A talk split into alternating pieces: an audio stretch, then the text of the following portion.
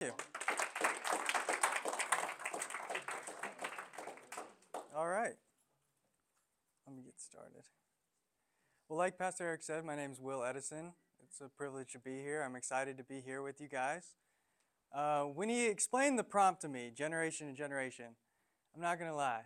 First of all, it made me feel old, okay? because in my mind, I'm like, I am the younger generation. I am you guys, but then you guys are probably like, no, give it up.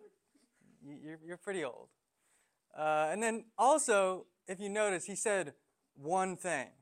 So then it also made me feel a little bit pressured, right? It made me feel like I'm on my deathbed and I have one last thing to say, to pass along to you guys. And it better be good because this is my last chance, my one thing. So obviously he didn't mean it that way, but in my brokenness, that's how I take it. And if I were to take it strictly like that, I, I mean, I just share the gospel with you, the, the most important thing uh, that Jesus Christ, truly God, truly man, has truly accomplished all that is required for right relationship with God, to know and enjoy Him forever. I mean, that's the most important thing. Whether you're a believer or an unbeliever, that's what we all need to know and be reminded of all the time. So, I'm not going to talk about that today because the problem is I talked about that last time. I don't know if you were here, but we talked about the law and the gospel. We talked about how the law requires of us perfect obedience, but we fall short of that standard. But Jesus has fulfilled the law on our behalf so that all who look to him in faith can be saved. Um, so that's what we talked about last time I was here. So this time I want to kind of build on that. It's kind of like, well, what do we do now? Okay, I'm right with God. Everything is awesome, right? Have you guys the Lego movie? Anyone? yeah? Everything is awesome. Everything is cool when you're right with God. Okay. but seriously, what do we do now? What is God's will for my life? I'm here now. I'm right with God. I want to please him, but what do I do? I mean, my name is Will, so I, I, thought it would be fitting, you know, what does Will have to pass along but God's will, right? so, anyways, um, my hope for this is that, you know, sometimes when we think about God's will, it's it's kind of, at least for me in the past, it's been a source of anxiety for me in a sense. Like it's this cloudy mystery thing and it's like, oh no, do, do I turn left? Do I turn right? Do I put on these shoes? Do I put on those shoes? Do I, what school am I supposed to go to? What job am I supposed to take? Or even, you know, smaller things. Uh, what club am I supposed to join? What friends am I supposed to be friends with? And it can be a source of anxiety for us. So my hope is that this would be uh, comforting for you guys. Um, that in clarifying what the concept of God's will is, that uh, you would have comfort, that you would have confidence to proceed uh, in, in seeking after His will. So, why don't I pray for us to get started and then we'll get into it. Heavenly Father, you are so good and gracious to us. Thank you that you have made a way for us to know and enjoy you forever in Christ. What a blessing this is, Lord, from that place. We, we do. We want to know what you want us to know. We want to do what you want us to do. Lord, ultimately, we, we want to do your will. So help us to do so, Lord. Help us to understand your word and apply it to our lives. And ultimately, help us to know and understand your will that we may be empowered by your Spirit to do it. To the glory and through Christ's name, we pray. Amen. Amen. So we're going to be in Deuteronomy today. Don't skip that book. I know sometimes if, if you're anything like me from generation to generation, you do a Bible in a year plan. You start in Genesis, you're trucking along. Exodus, you're still going, moving slower. And then Leviticus, Numbers, Deuteronomy, it's going downhill. But don't skip it. There's some good stuff there. Like Deuteronomy 29 29, which says this The secret things belong to the Lord our God, but the things that are revealed belong to us and to our children forever, that we may do all the words of this law. Now, right off the bat, if you'll notice, it is talking about passing along things from them to their children forever. So that's bonus points for me because it goes with the series well. But also, you'll notice right off the bat hey, I thought we were going to talk about God's will. Nowhere in here does it say the words God's will. So, what, what's going on here? Well, it doesn't say those words, but conceptually, what you're going to find here is two primary kinds of God's will. Okay? It's going to be the secret things, so God's secret will, if you will, and the things that are revealed, God's revealed will. I think part of the reason why the, the question of God's will is so confusing at times is because there are a lot of different kinds of God's will, even in the Bible itself. And so this verse is summarizing two primary kinds, maybe the most important distinctions of God's will His secret will and His revealed will. So let's define our terms, get a little clarity on what they are, so then we can apply it to our lives. So, God's secret will. What is it? Well, it's a secret. Okay? but seriously though, a secret is that, you know, some some people know it, but others don't, right? So when it comes to God, if it's his secret will, it's that which only God knows. Right? So God knows everything. He's infinite in knowledge. He knows I mean those those questions that you have that aren't addressed in the Bible, that aren't anywhere in the universe, he knows the answer to. On top of that, he knows the future. He knows what's going to happen tomorrow and the next day and the next day and the next day. He knows what's going to happen if this happens and that happens. He knows it all. And he not only knows it all, but he's decreed it all from eternity past, which is just a fancy way to say from before even time. God, you know, whatever word you want to use, God ordained, God chose everything that would come to pass. And if that's a little bit confusing to you, welcome to the secret things right? It, there is, a, there is a, a sense in which that hits our limitation of our understanding. So, again, when we think about the secret things, especially in relation with God's will, um, think of those answers that we don't have answers to, but God does. And think about the future. Okay, what's going to happen tomorrow, the next day, the next day, the next day. That's the secret things that belong to God. On the other hand, we have God's revealed will. Now, I don't mean to insult your intelligence. That's just how the chart worked out. Okay, obviously, God's revealed will is that which He has revealed to us. But what does that mean? Simply put, um, God, being infinite in knowledge, self contained, independent, He has chosen to communicate Himself in, in some things to us.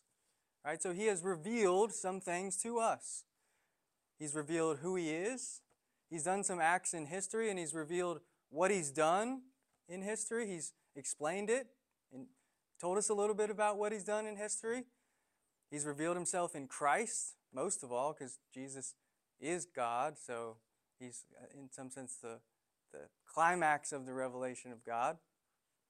And then he's also told us some things to do right? So he's, he's given us his will, his some commandments, right? So that, that encompasses God's revealed will.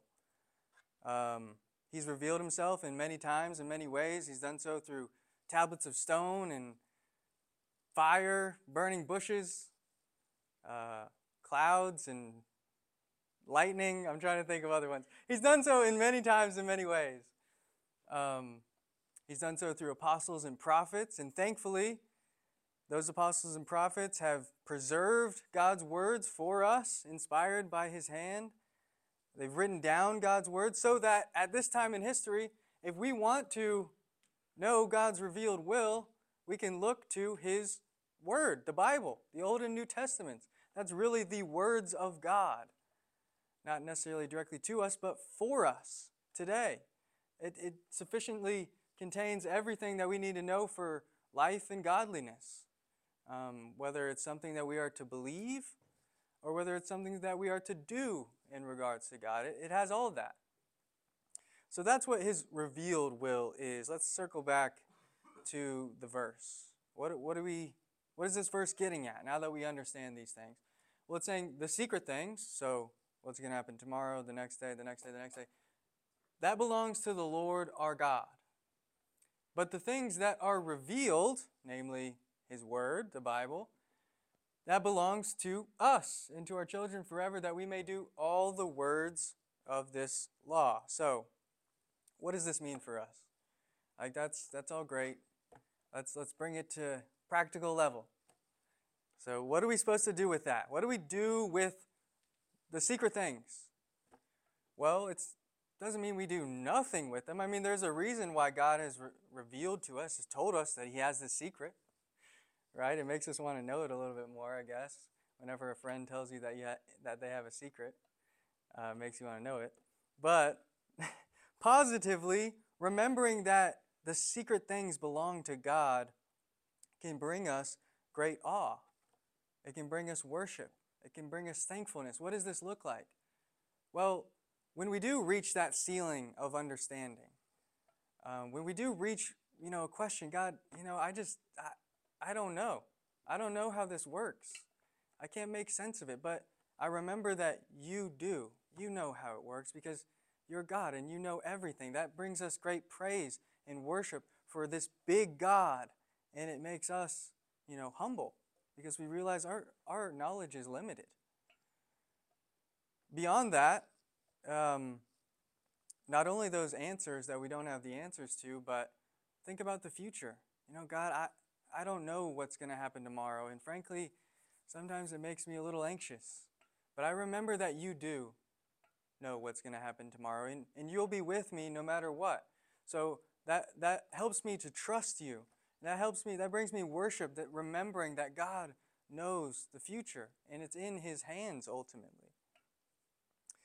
And even so, it can bring us great thankfulness as well. So it is true that the secret things are a secret to us, in the future, what's going to happen tomorrow, the next day, the next day, the next day.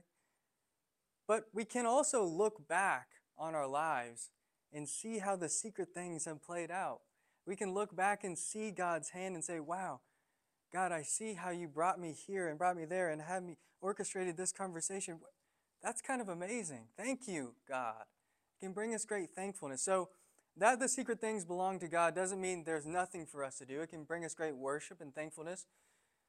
But it's also, there's a negative aspect to it as well.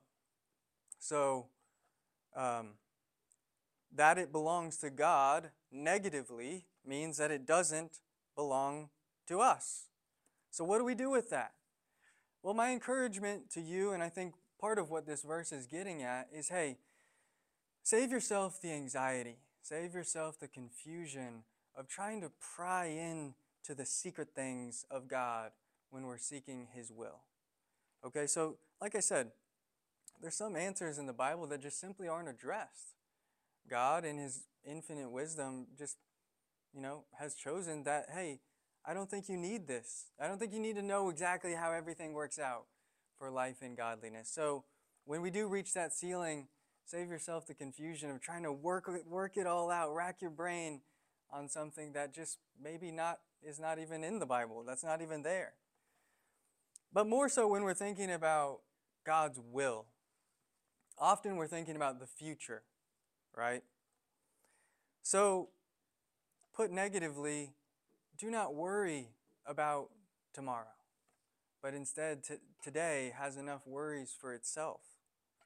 So, the secret things, what's going to happen tomorrow, the next day, the next day, that belongs to God. The future belongs to God. So often, I think what causes some of the anxiousness when we're thinking about what is God's will for my life is that really, in hindsight, at least for me, a lot of times I'm thinking about the secret things. I'm wanting uh, God to, hey, God, just tell me what's going to happen next week. Just tell me what's going to happen next year, next five years. Just give me a sign. Just give me a voice from heaven that, that tells me the one exact direction that you have decreed from eternity past for me to go. Right? I, I just saw a truck that drove by that had Ohio State sticker. Does that mean that you want me to go to Ohio State? Oh no, another one just passed by that has UK. Do you want me to go to UK?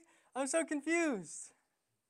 Save yourself the anxiety, the confusion of trying to look for some peek into the future sign or some one exact path or direction that God has decreed from eternity past so often, most of the time. That's not for us to know. Leave those things up to God. And instead, what this verse is saying that is for us, that is something for us to be concerned with, is His revealed will. Okay? So, when it comes to the question of God's will in this sense, if we want to know God's will, we can look to His Word. So, I encourage you in this sense, leaving the secret things up to God, focus instead on what's in His Word. And we'll break down a little bit of what this looks like. First of all, it looks like being shaped in our character by His Word. Okay, so whether it be receiving the preached word on Sunday, uh, whether it be you're in your Bible yourself or being taught the word, no matter what that is, we're learning about who God is. We're learning about who Jesus is. And in doing so, it brings us great worship, and we want to be like Him, right? It gives us some good guidelines and guardrails. It gives us some good principles of how He wants us to live. What are His ways?